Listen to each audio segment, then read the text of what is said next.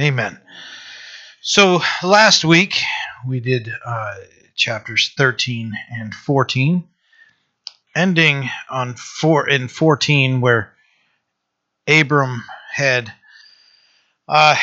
gathered everybody up and had to go rescue his nephew Lot and go to battle against four kings that had already just defeated five. Not something that we're all going to get all excited about and say, we got it and everything. It was a move he needed. He knew he needed to make to potentially save Lot's life and to save everybody from bondage, the bondage of slavery. And it was a great conquering for them to go with such a small number of people and then split in half and then go and get Lot, get all the people that were taken. And then as they come back, where you would normally, once you've conquered somebody, they'd be able to take of the spoil. And when the king of Sodom came and presented that option to Abram, he had to tell the king, no, because I know you're going to try to take God's glory. You're going to be the one that's going to say, look what I've done. What Abraham, everything he's got, I gave to him. And he was very, very careful to make sure that God got the glory for what happened. And it ends with that. And as we move forward, so when we see in chapter 15, verse 1, it says, after these things, the word of the Lord came to Abraham in a vision, saying, do not be afraid, Abram. I am your shield, your exceedingly great reward. So that shield, there was maybe a fear there of these guys coming back. They go and get more people and come back. We don't know what the fear was, but we know that there is a fear there, and the Lord is calming Abram's heart and telling him, not only am I your shield, but he said, I am your great reward. That's just meditate on that God would be the reward. Now realize the reward for what he did would have been the spoils that they gained. But the Lord said, no, you have an even greater reward than what the world has to offer you. I will be your exceedingly great reward. It doesn't just say I'll be, which even God's saying I'll be a reward, but we understand how important this is just looking at it where it says your exceedingly great reward, that Abram's not going to be disappointed with that award. Reward. And the same with us, that we, as we trust in the Lord and understand that when we can turn the world away from us and focus our eyes on the Lord, the reward we get is the Lord's presence in our life. Yes, we have an eternal reward to be with him, but even in this life, that reward that he has for us is so much better than anything any king could offer us or anything. So just understanding that the Lord is presenting himself as the great reward to Abram and also calming his fears. And so what we see in verse 2 is that Abram is really about to ask the Lord about an heir that came from him, which isn't a sinful desire. It's not wrong of us to ask the Lord for things that are not sinful. So verse 2 says, but Abram said, Lord God, what will you give me, seeing I go childless, and the heir of my house is Eleazar of Damascus? Then Abram said, look, you have given me no offspring. Indeed, one born in my house is my heir. So when the Lord had told him, I'm your shield, I'm your exceedingly great reward, no doubt that worked something in Abram's heart, and his response is a question to the Lord. And he's responding with this question, and it's not only a question, but it's also a statement. And it's almost as though he believed that God had forgotten his promise to Abram many years before. So he's being honest with the Lord. He's an old man at this time, and he's just saying, Lord, I don't have my own child. Eleazar, my servant, the oldest servant in my house, he would be the heir. And he goes to, and if you look at verse 3, Abram's being honest with God. I mean, we can look at that and say, look, you have given me no offspring. Indeed, one born in my house is my heir. I listened to Joe Foch on this one, and I was blessed when he said this. We should not be shaking our fist at God, but God, as we see when we get through chapters 15 and 16. Lord willing, there's an account where Hagar is talking to God, and it's when she leaves, she's talking about, she names the place after God, and that He sees, and God sees us. God understands our hearts, so we don't have to lie to Him if we're upset about something. We can go to Him. We should always have reverence for Him. But it's not like if we don't understand something, we can't come to the Lord, because we're not going to pull the wool over His eyes. If there's something that's making us upset, we can go to Him, in reverence and say, Lord, I'm not understanding what's going on. There might be that frustration or whatever. I be honest, I've prayed that prayer several times. Like, I've just gotten to that point, and Lord, forgive me, but I have no idea what's happening in my life, or whatever the situation was, to go to the Lord. And the Lord wants us to be honest with Him. We're not going to pull the wool over His eyes. So in response to the Lord telling him this, Abram has this question/statement, and weaved within it, when you look at the words, it seems as though he believed that God forgot His promise. So verse 4 says, "And behold, the word of the Lord came to him, saying, This one shall not be your heir," speaking of Eliezer, "but one who will come from your own body shall be your heir." Then he brought him outside and said, "Look now toward heaven, and count the stars, if you are able to number them." And he said to him, So shall your descendants be." So God, with His patient and loving heart, is tenderly dealing with Abram and his question, and the frustration, and what's going on with Abram, because he's old. When we see what develops in chapters 15 and 16, by the time the firstborn son that comes from him, Ishmael, is born, he's 86 years old. So this is an old man, and he's has those questions or whatever. And the Lord is so gracious and patient, and He acknowledges Abram, and He assures him that there will be an heir that directly comes from Him. And I love what we see here in verse 3, when the Lord takes Abram outside. And it seems so personal to me, and a personal way to minister to him. And the Lord uses things around us to speak to us, if you haven't realized that. It doesn't necessarily have to be a circumstance, but it could be. But He may show us something about His faithfulness when we see a tree, or we see, okay, there's a tree planted by rivers of water. And we, oh, wait a minute, I can remember Psalm 1. And, those things that the Lord may speak to us. But the Lord's specifically ministering to him, and has him go outside, and He has him look up to the sky. He did the same in Genesis 13.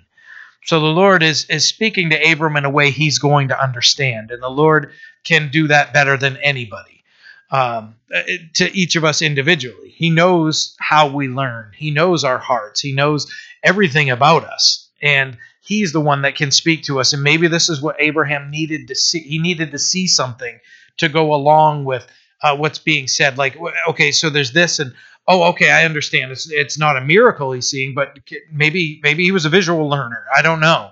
But we do know that he faith comes by hearing, and hearing by the word of God. But God uses this visual tool to help Abram understand how much He's going to bless him in his life. So He takes him outside, and he takes this personal time, and sometimes.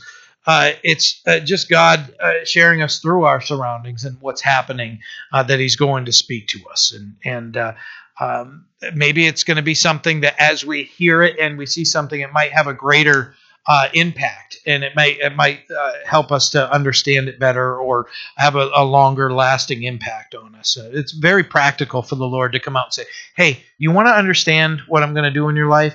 You can compare it to this, and he can look up into the sky and just see these the stars that are up there, and just trying to number them. If you've ever tried to count, you know, is that a star there? And, oh, I forgot. I was on 78. Now I got to start all over because I don't remember. You know, there's that there, but you know, he tells them, count the stars if you're able to number them, and you know, so shall your descendants be.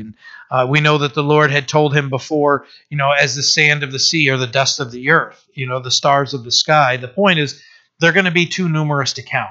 And so when he takes Abram out there, you know, that he can see. Now, if you think, especially in that day, in that season, in Abram's life, he doesn't have any children, and he's an old man. And for him to be able to look up, I don't understand this. I don't understand what's happening here, but the Lord is doing a work in him. And it's as he hears these things, then the Lord shows him.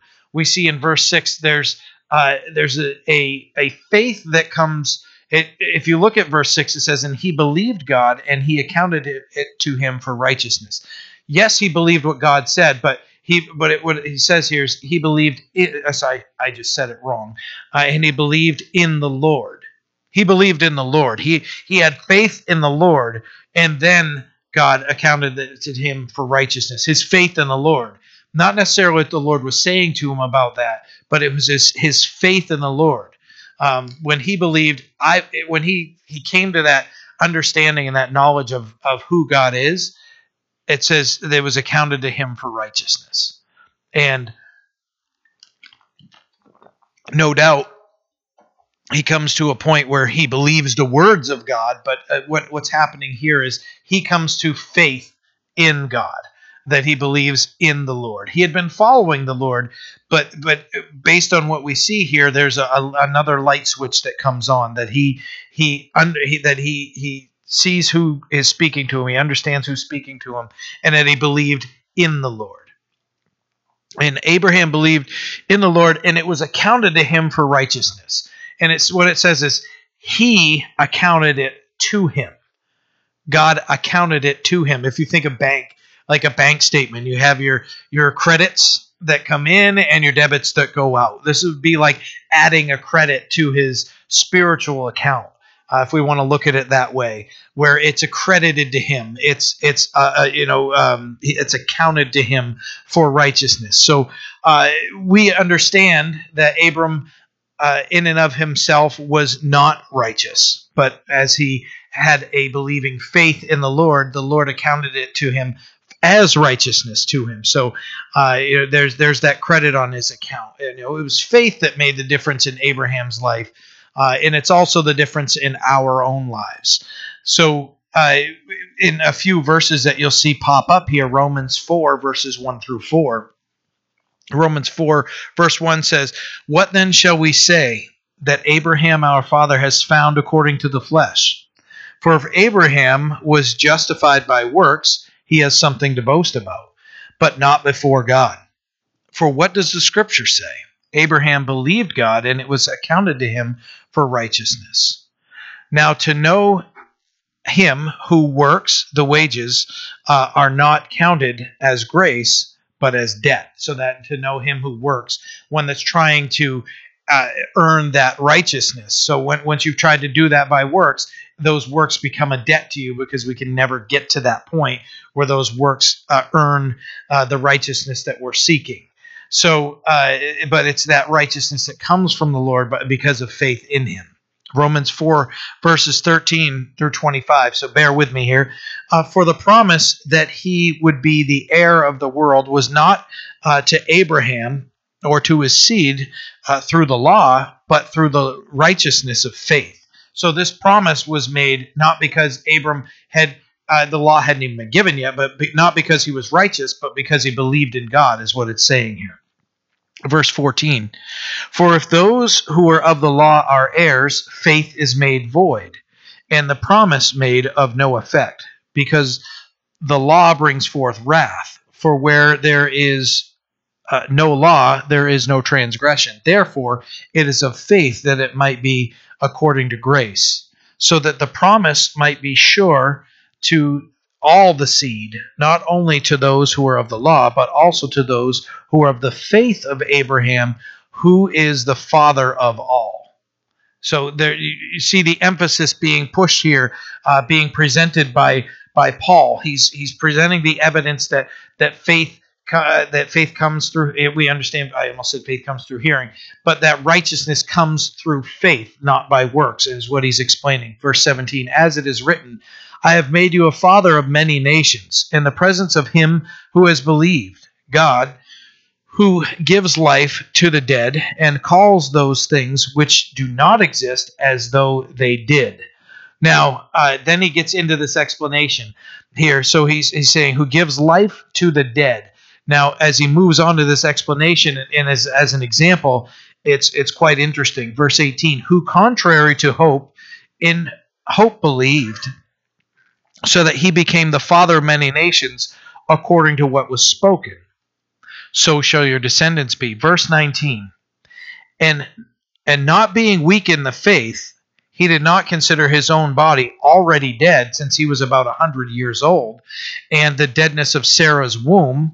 He did not waver at the promise of God through unbelief, but was strengthened in faith, giving glory to God, and being fully convinced that he who had promised, that what he had promised, he was able to perform, and therefore it was accounted to him for righteousness.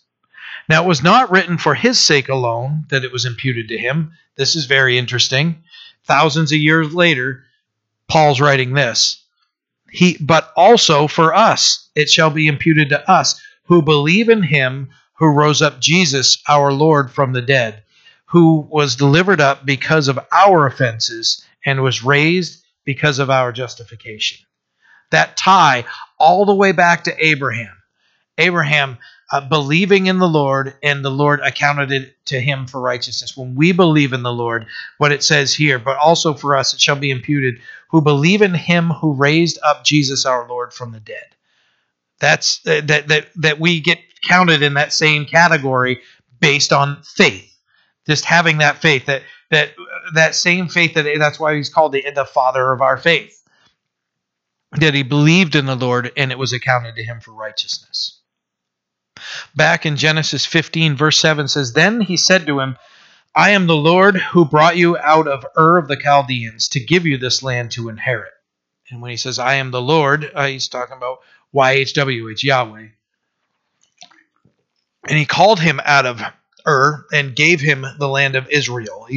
This is a restatement of the blessings given in Genesis chapter 12 and 13. It's the Lord's repeating his promise to Abram. And he said, Lord God, how shall I know what I will inherit? This was Abram asking for clarification. And Abram had faith in God, but didn't quite understand everything. He's asked, how am I going to know these things? He was human. He believes in God, but he doesn't necessarily know how God is going to work everything. And if that doesn't ring a bell for us, that I don't know what God is doing in my life, but I know that he's called me to follow him. He's called me out of darkness into his light and to follow him day by day. And that there are going to be times in our lives that we don't know what he's doing. We don't know what the end goal of whatever he's called us to do. I was talking with I went out with a couple buddies last night, and we went out to get dinner, and every year we go and we shop for our wives together. And it's been a tradition for I don't know how many years now, 10, 15 years. We get together and we go out to eat. And then we usually, the shopping part is usually very short because we're guys and we don't necessarily like to shop. We know exactly what we need. We go in, boom, boom, boom. Okay, I'm good. Now we go to this store and get do, and we get out of there. But we look forward to just the fellowship, just talking. Of course, we look for. I had a brisket sandwich. It was massive. It's smoke and steel, and brisket's pouring out, and French fries, and my mouth's salivating. I don't know about yours, but I enjoyed that time, and I enjoyed hanging out with my brothers. And after we dropped off Mike, it's just Dave and I, and we're driving, and And, we've had a lot of these conversations in our lives. We've grown up together. We've known each other since school, and we came to faith similar to the same time. And when I say came to faith, actually started following the Lord. We all believed in God and wanted the Savior, but absolutely didn't want the Lord, because then we're tied to actually obeying him, and we were rebellious little punk teenagers. So we didn't want to do that. So we would just kind of try to have our own type of made-up relationship with the Lord. And we've had these conversations over time. Well, I don't know what the Lord wants me to do. And Dave and I both are married with 3 kids, and we've had these types of conversations. I don't know what's next. I don't know what's next. And we were just talking last night. Dave's like, right where I'm at right now is the Lord isn't speaking to me about going anywhere else. So he knows that he's just got to be faithful to do whatever the Lord's calling him to do right now. And, that's what we're called to do, is just follow. We may not understand, what's going to be next, or we may not enjoy what we're doing right now. But if we know that's where the Lord has called us, and he's providing for us, and he's sustaining us, and he's giving us that peace, for us to try to wiggle out of that and create our own will and everything can get us into trouble. Can cause a lot of things for us, some trouble in our lives. And so we were both just talking about wanting to be in that spot. We don't always understand what God's doing, but when we get to that point where we want something to change, and Lord, I don't know what to do. I've got this and this. If you understand Abram's heart, where he's saying, Lord, how shall I know that I'll inherit it? He's just asking, can you speak to me a little bit more? What am I need to know more. Continue to speak to me is what he's asking. And just like us, he's human. He needs to know more, and he's asking the Lord for more. When we're in those situations, know that we can come to God, because he already knows what's going on in our hearts. Just confess it and bring it to him and ask him. So verse 9 says, so he said to him, bring me a 3-year-old heifer, a 3-year-old goat, a 3-year-old ram, a turtle dove, and a young pigeon. Not necessarily what you think would be the answer to a question. But Abram knows what's happening here, because in verse 10 it says, then he brought all these to him, cut them in two down the middle, and placed each piece opposite the other, but he did not cut the birds in two. And when the vultures came down on the carcasses, Abram drove them away. So as a result of this question, God tells him to go get these specific things, and Abram understood that the Lord was calling him to get these things for an offering, and that offering was tied to a covenant that the Lord was going to present to Abram. So Abram knew what to do with them, and he was aware that God was making a covenant with him, and that covenant would be like making a deal, a business deal. So the symbol that was here was to cut those. In these days, it would be like a contract. So the contract was made by sacrificing animals and cutting the animals, splitting them in two, one on each side. And the covenant was made when the two parties that are making the deal would walk down, and they would proclaim what the covenant was between these two things. And they'd explain the agreement as they walked through the animal parts together, and they'd repeat these terms. And the Lord made a covenant right here. He's literally, and the words literally here, the Lord cut a covenant. So they're walking between what was like signing an agreement. And so when he set these up, he set them up there, and they're sitting there in Abram's. This is during the day, and Abram is waiting to see, when are they going to walk through? And he says that he had to keep the vultures from coming down on the carcasses. So there's a waiting period here, and this symbolism it is plain. The first covenant we see here is it's a serious thing to take something's life, and that it's the covenant is sealed by blood is what's being pictured here. So if the covenant was broken, that bloodshed would that would it's a symbolism of then I'm guilty of this blood here. So it means a lot. Jeremiah 34, verse 18 and 19, verses 18 and 19, give us a little bit of an understanding of how this was used in the scripture. Verse 18 of Jeremiah 34 says, "And I will give the men who have transgressed my covenant, who have not performed the words of the covenant which they made before me, when they cut the calf in two and passed between the parts of it, the princes of Judah, the princes of Jerusalem, the eunuchs, the priests, and all the people of the land who passed between the parts of the calf." And there was an agreement made. There was a covenant made. And so these things were done. And the Lord then proclaims that in verse 20, he says, "I will give them into the hand of their enemies and into the hands of those who seek their life. Their dead bodies shall be for meat for the birds of heaven and the beasts of the earth." It was the seriousness of, once you've made a covenant with the Lord, that you make that type of covenant, you split that animal in two, instead of, if you think of it, honoring the life of that animal. The Lord didn't tell them just to slaughter animals for nothing. There was a reason for these things in worship or in covenant. So the covenant was very serious. And what the Lord is saying, for those who performed this oath, this covenant, and basically, if you want to look at it, sign that contract with the Lord, and they didn't keep it, things were not going to turn out well for them, as I just read. And that's from Jeremiah 34. So these birds, interesting little note, the birds can't steal the carcasses.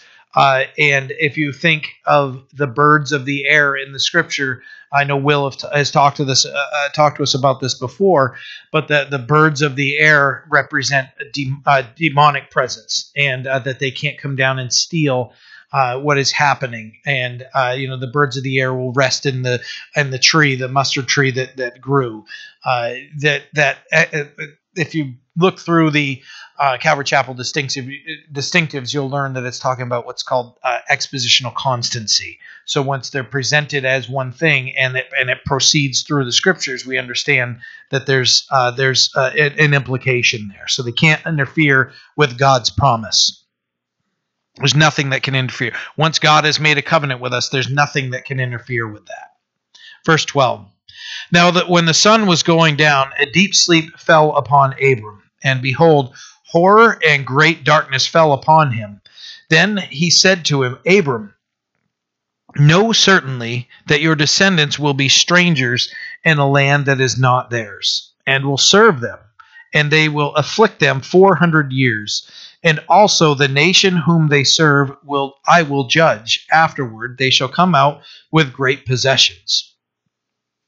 Now, as for you, you shall go to your fathers in peace. You shall be buried at a good old age.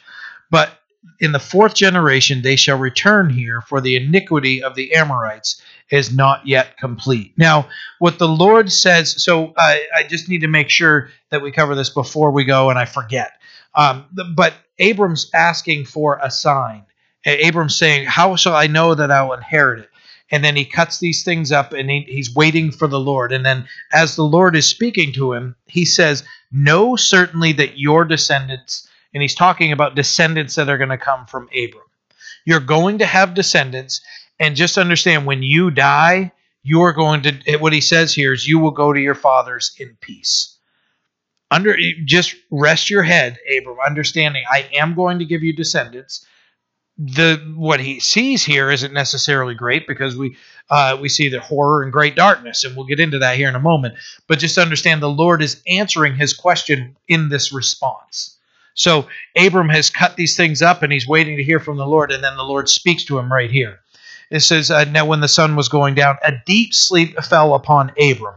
And this deep sleep that falls upon him, he sees this horror and great darkness. And the Lord says that his descendants are going to be slaves, and they're going to be strangers in the land. And we understand this to be Egypt, that they're there for 400 years. But the Lord is confirming to and assuring Abram that that's not going to be the end of them.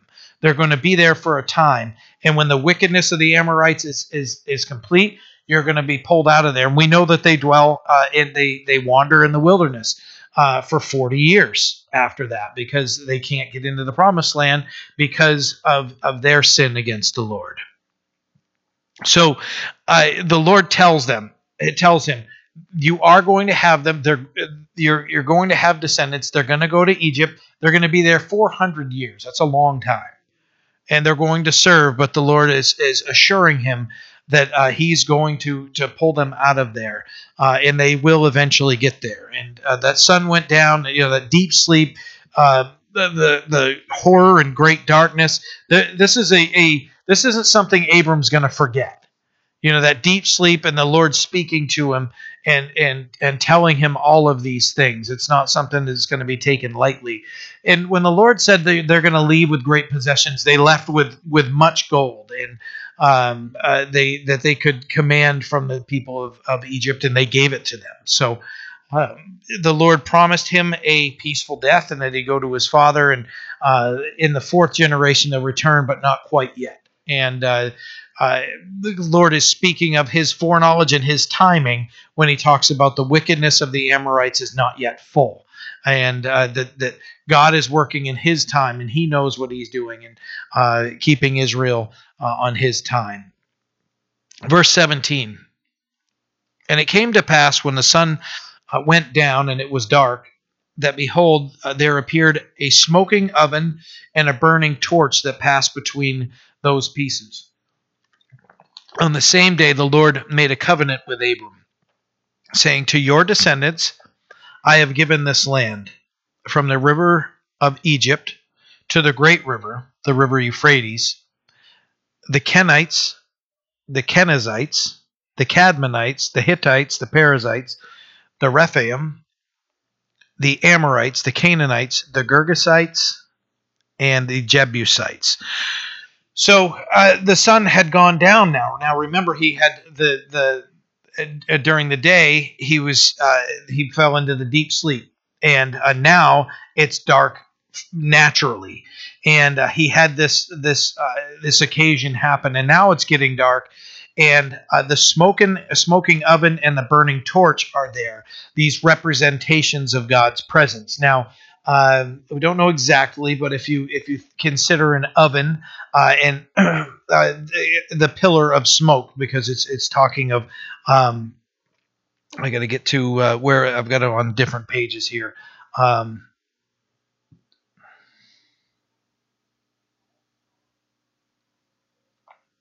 I've lost my spot here. We're talking of I'm looking right at it. I'm sorry, guys. It's a smoking oven. Now, if you want to compare the smoking oven to the pillar of smoke that the Israelites benefited from, that would give them shade during the day, and then the pillar of fire that represented the presence of the Lord, that would give them light during the night. However you want to look at that, I think those are probably our best examples to consider. But it passes through the oven and the torch.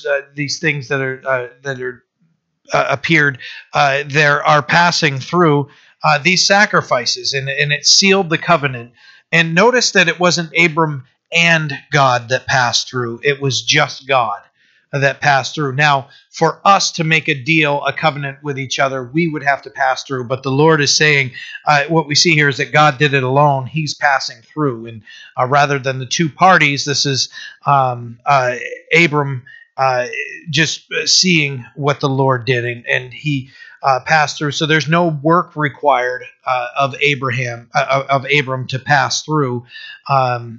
No work on his part. And that may speak to you, and you may be going, no work for God's covenant. There's no work on my half to experience the blessings of God's covenant. And, we've said this many times, Ephesians 2:8-9, that faith, that we are saved by grace through faith. And it's not of works, lest anyone should boast.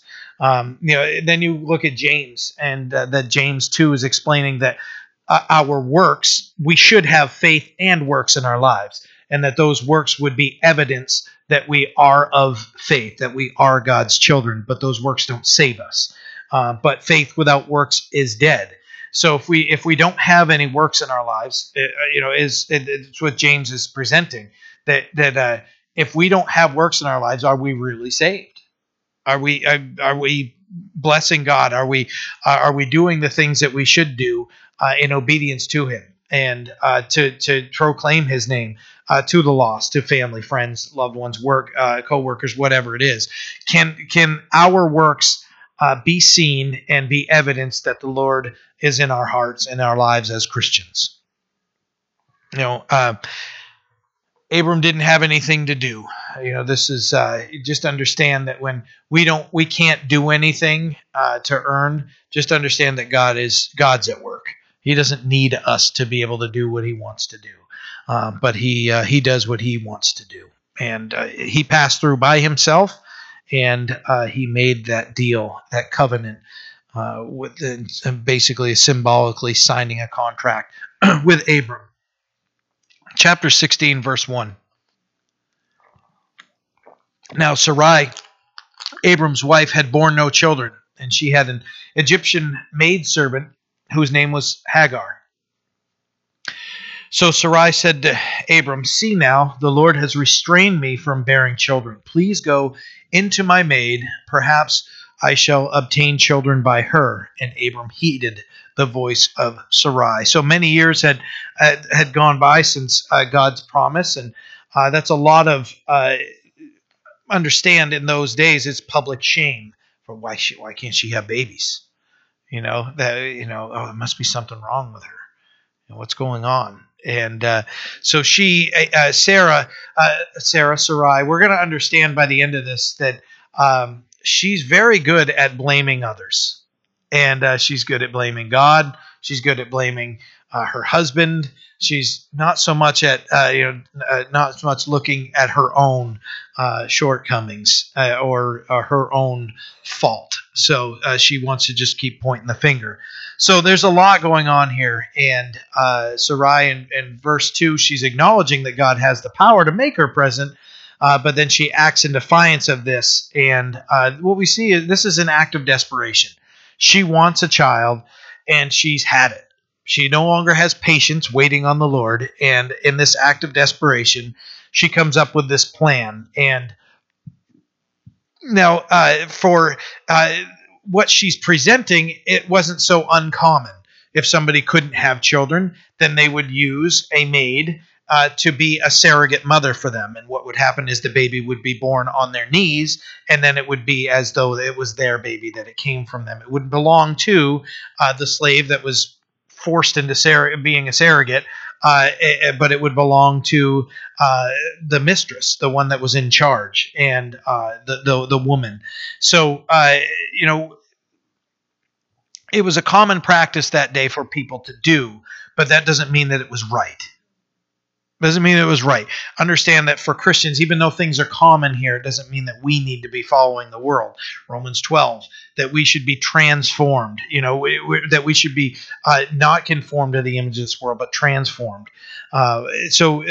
Romans 12, that will. If you ever feel like you're wrestling with what's going on in the world that is drawing us in, just go meditate on Romans 12. The Lord's going to use it to bless us. So God didn't tell Abram that He would bless him with a child through somebody else. Remember these times that the Lord is saying it to him. He only had one wife. So who else would the baby come from? So when the Lord is giving this promise to Abram, Abram's married to Sarai. The Lord isn't saying, "Hey, go take another wife. Go into Hagar and have a daughter." The Lord has already promised him a son. And he has one wife, and it's Hagar. So the Lord had promised. So, he also never mentioned another woman being a surrogate. He never said, oh, go do this.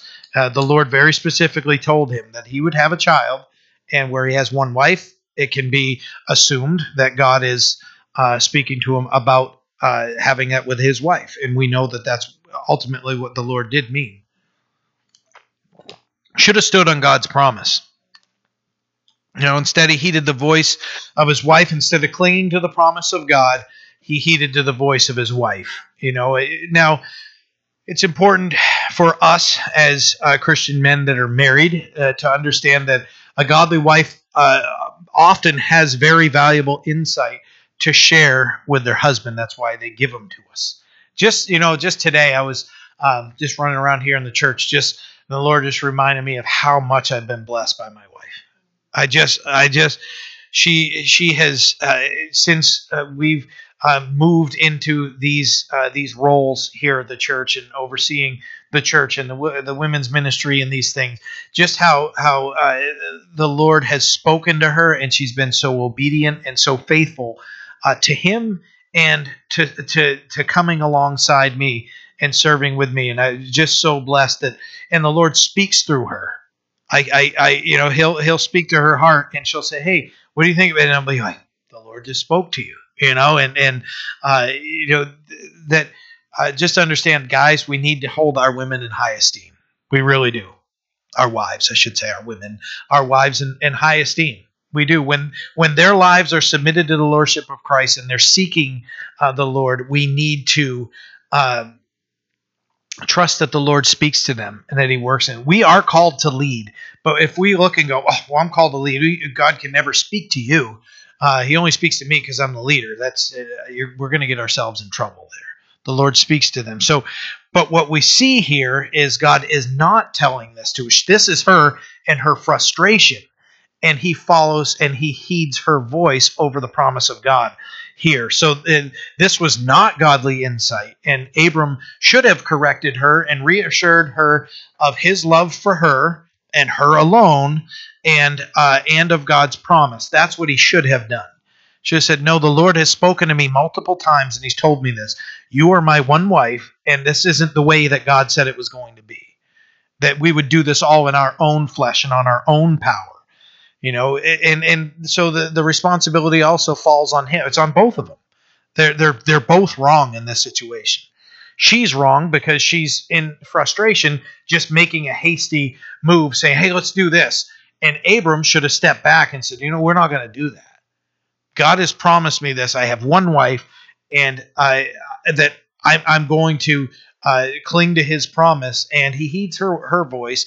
And what we see as this develops here is problems start immediately.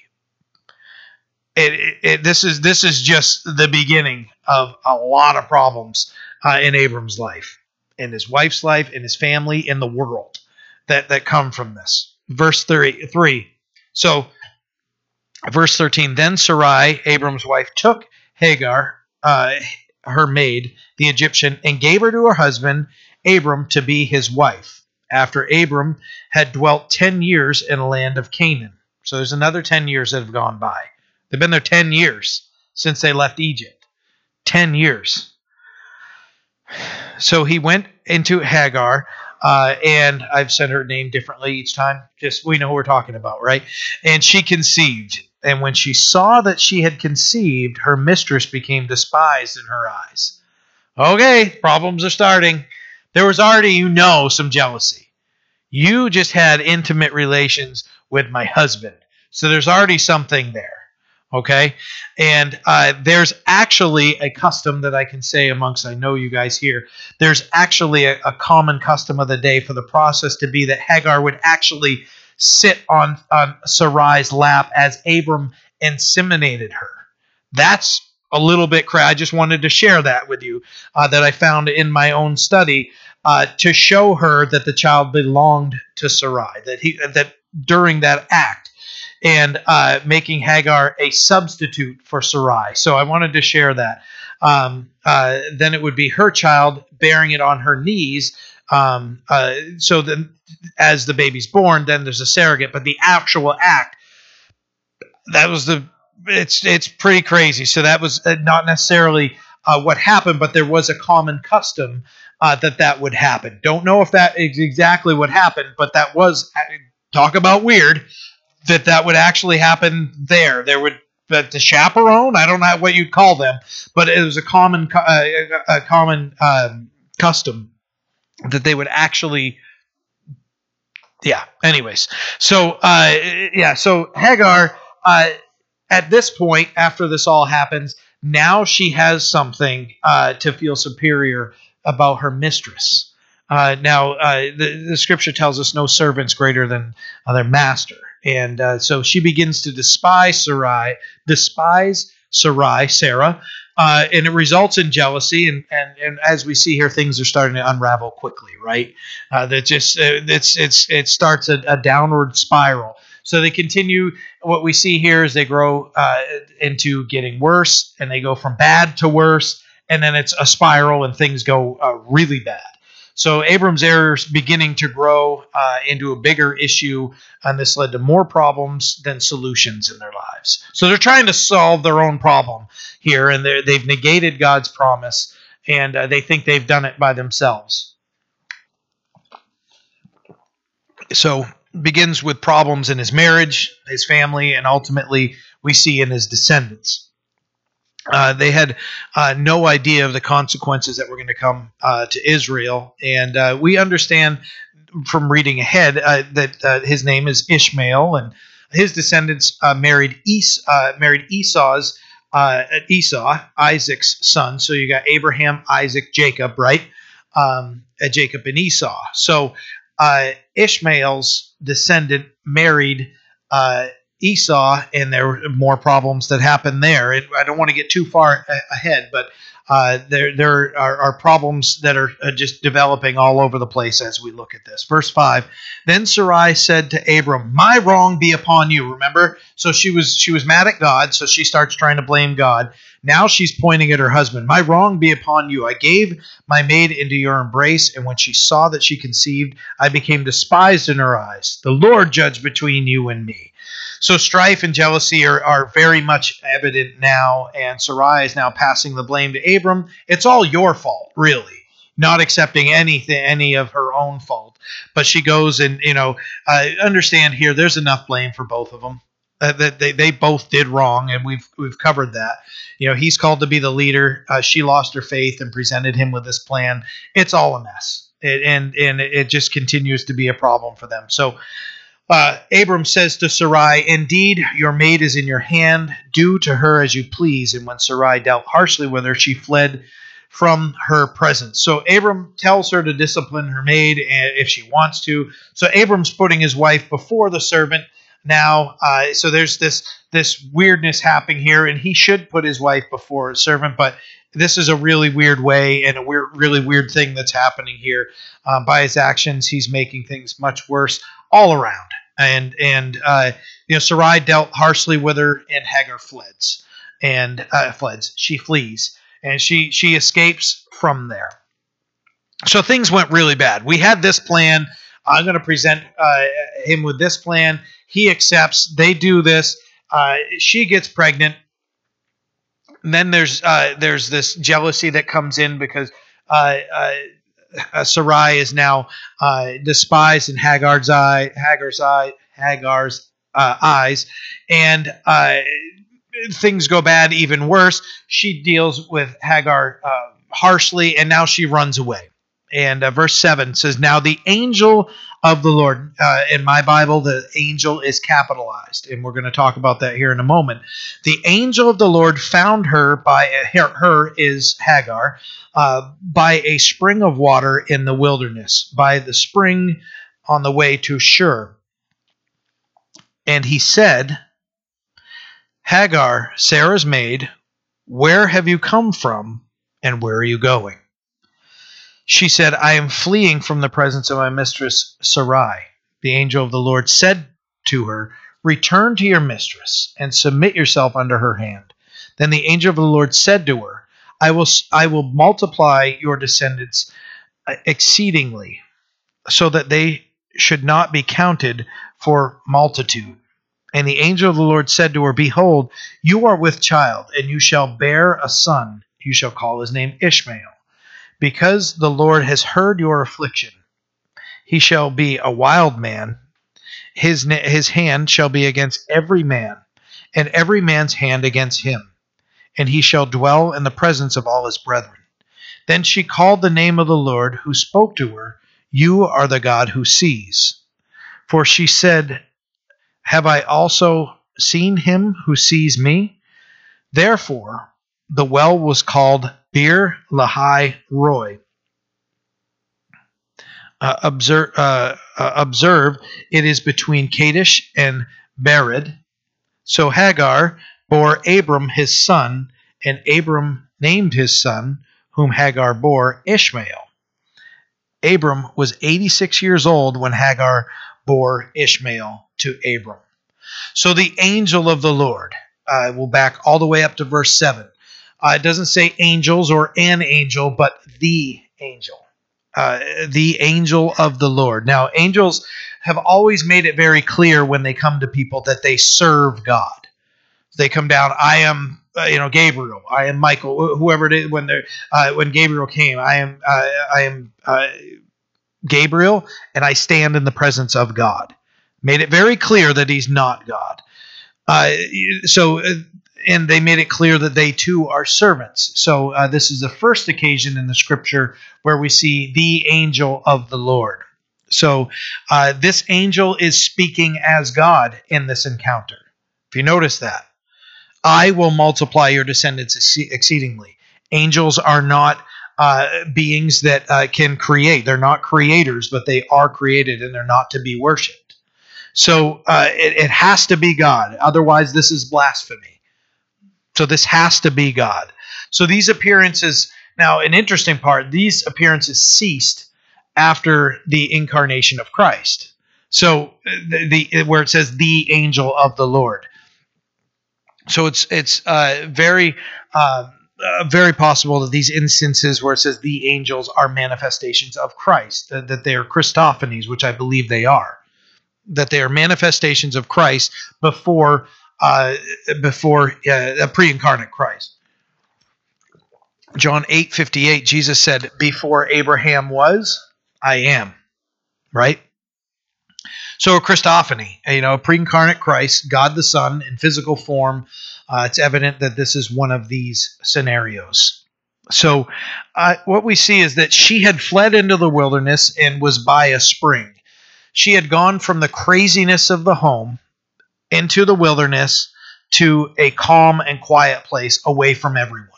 She didn't run into the city to walk around and, listen to, whatever was going on. She ran to a quiet place, to a refreshing and peaceful spot.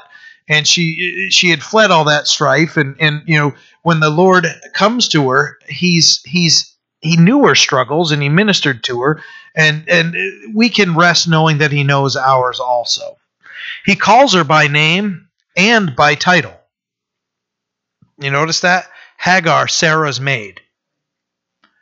He calls her by her name and who. So that's going to get our attention, right? I've told you guys.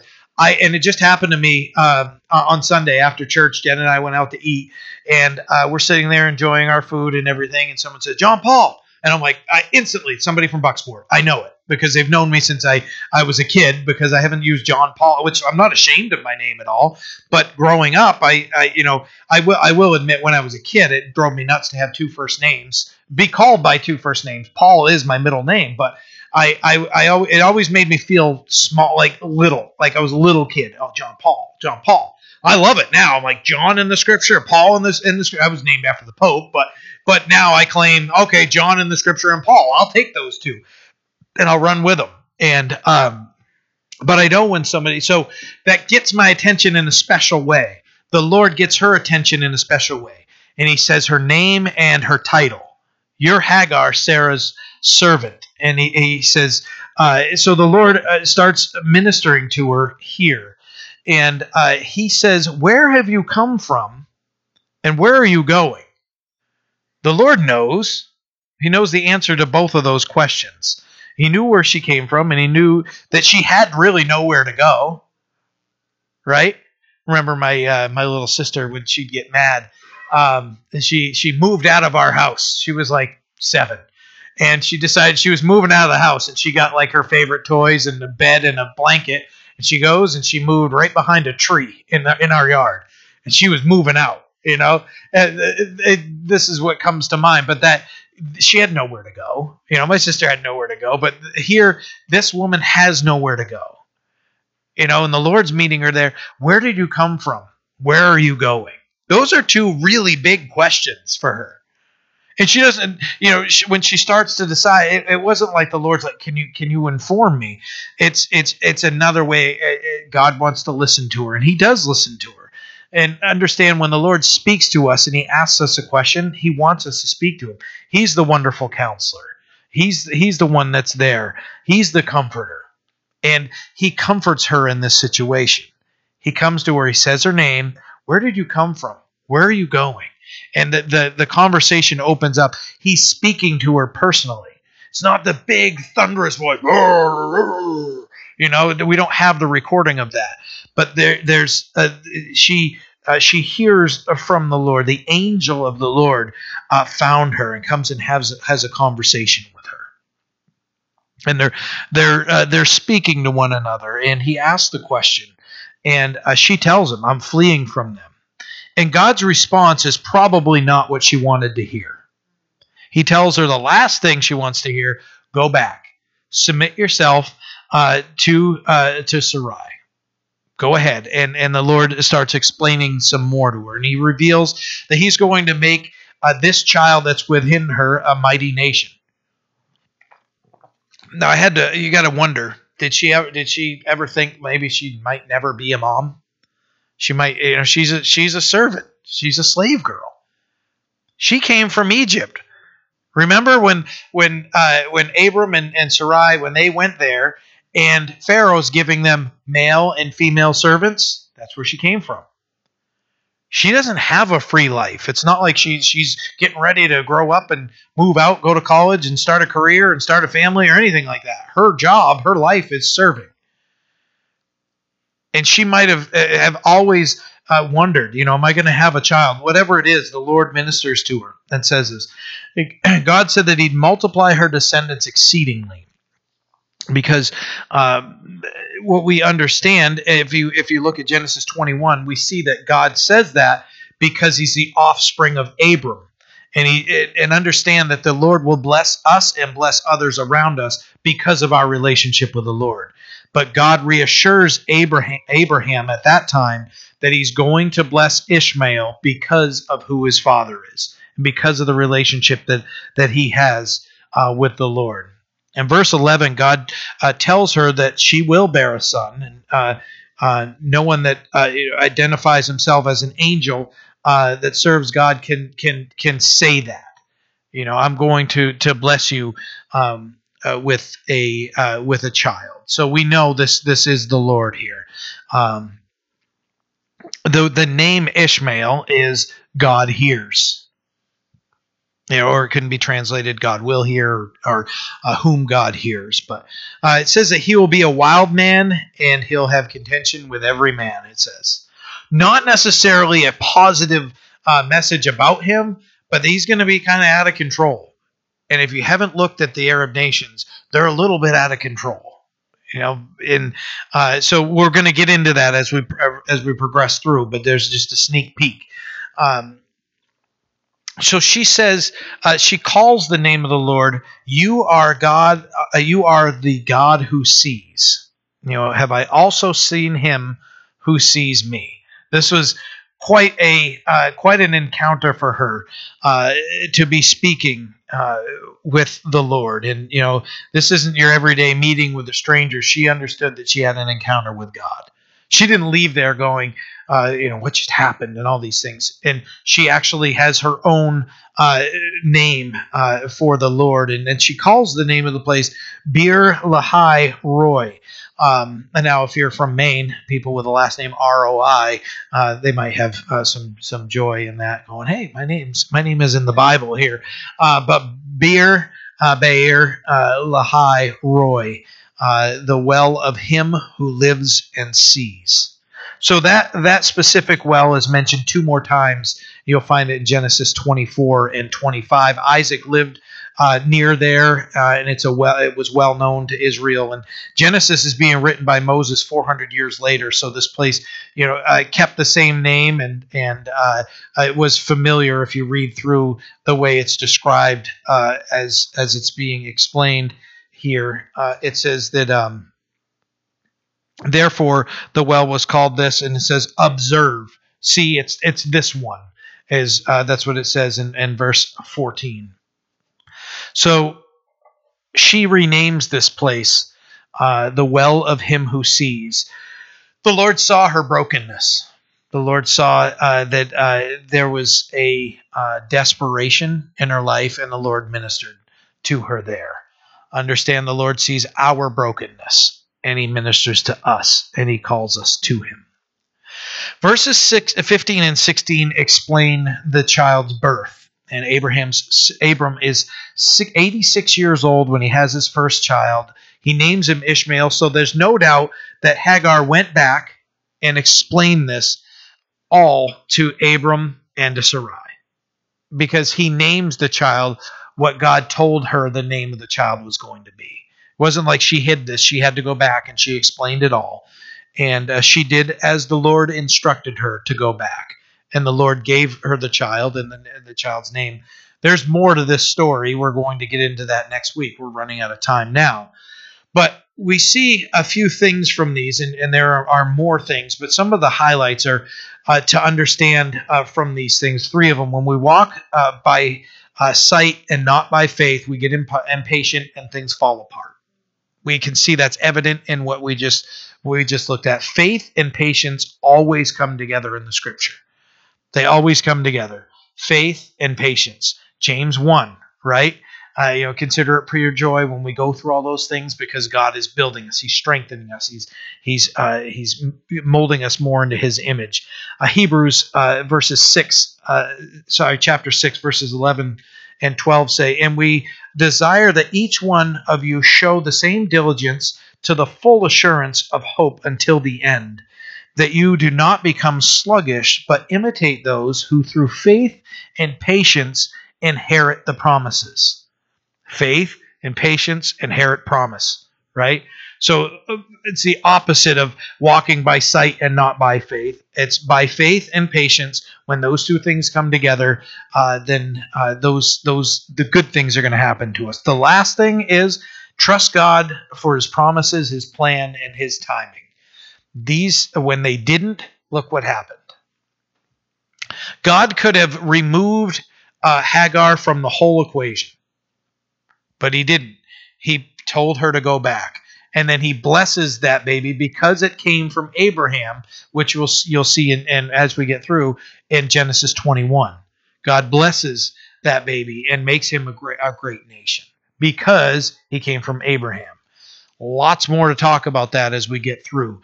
But those three things, when we walk by sight and not by faith, we get impatient and things fall apart. Faith and patience always come together. Trust God for His promises, His plan, and His timing. Amen? Amen. All right, let's pray. Father, we are so grateful that you spoke to us, and that you always do, that your word is alive and powerful, sharper than any two-edged sword. Powerful, Lord, alive, that it speaks to us, and powerful, that, Lord, you minister to us so greatly through your word. And, God, you can minister to us in a way that no other thing or no other person can. We're so blessed to have your word. We pray that you would help us to retain what we've learned, apply it to our lives, share it where you open doors to. In Jesus' name we pray. Amen. God bless you all. Grace and peace to you.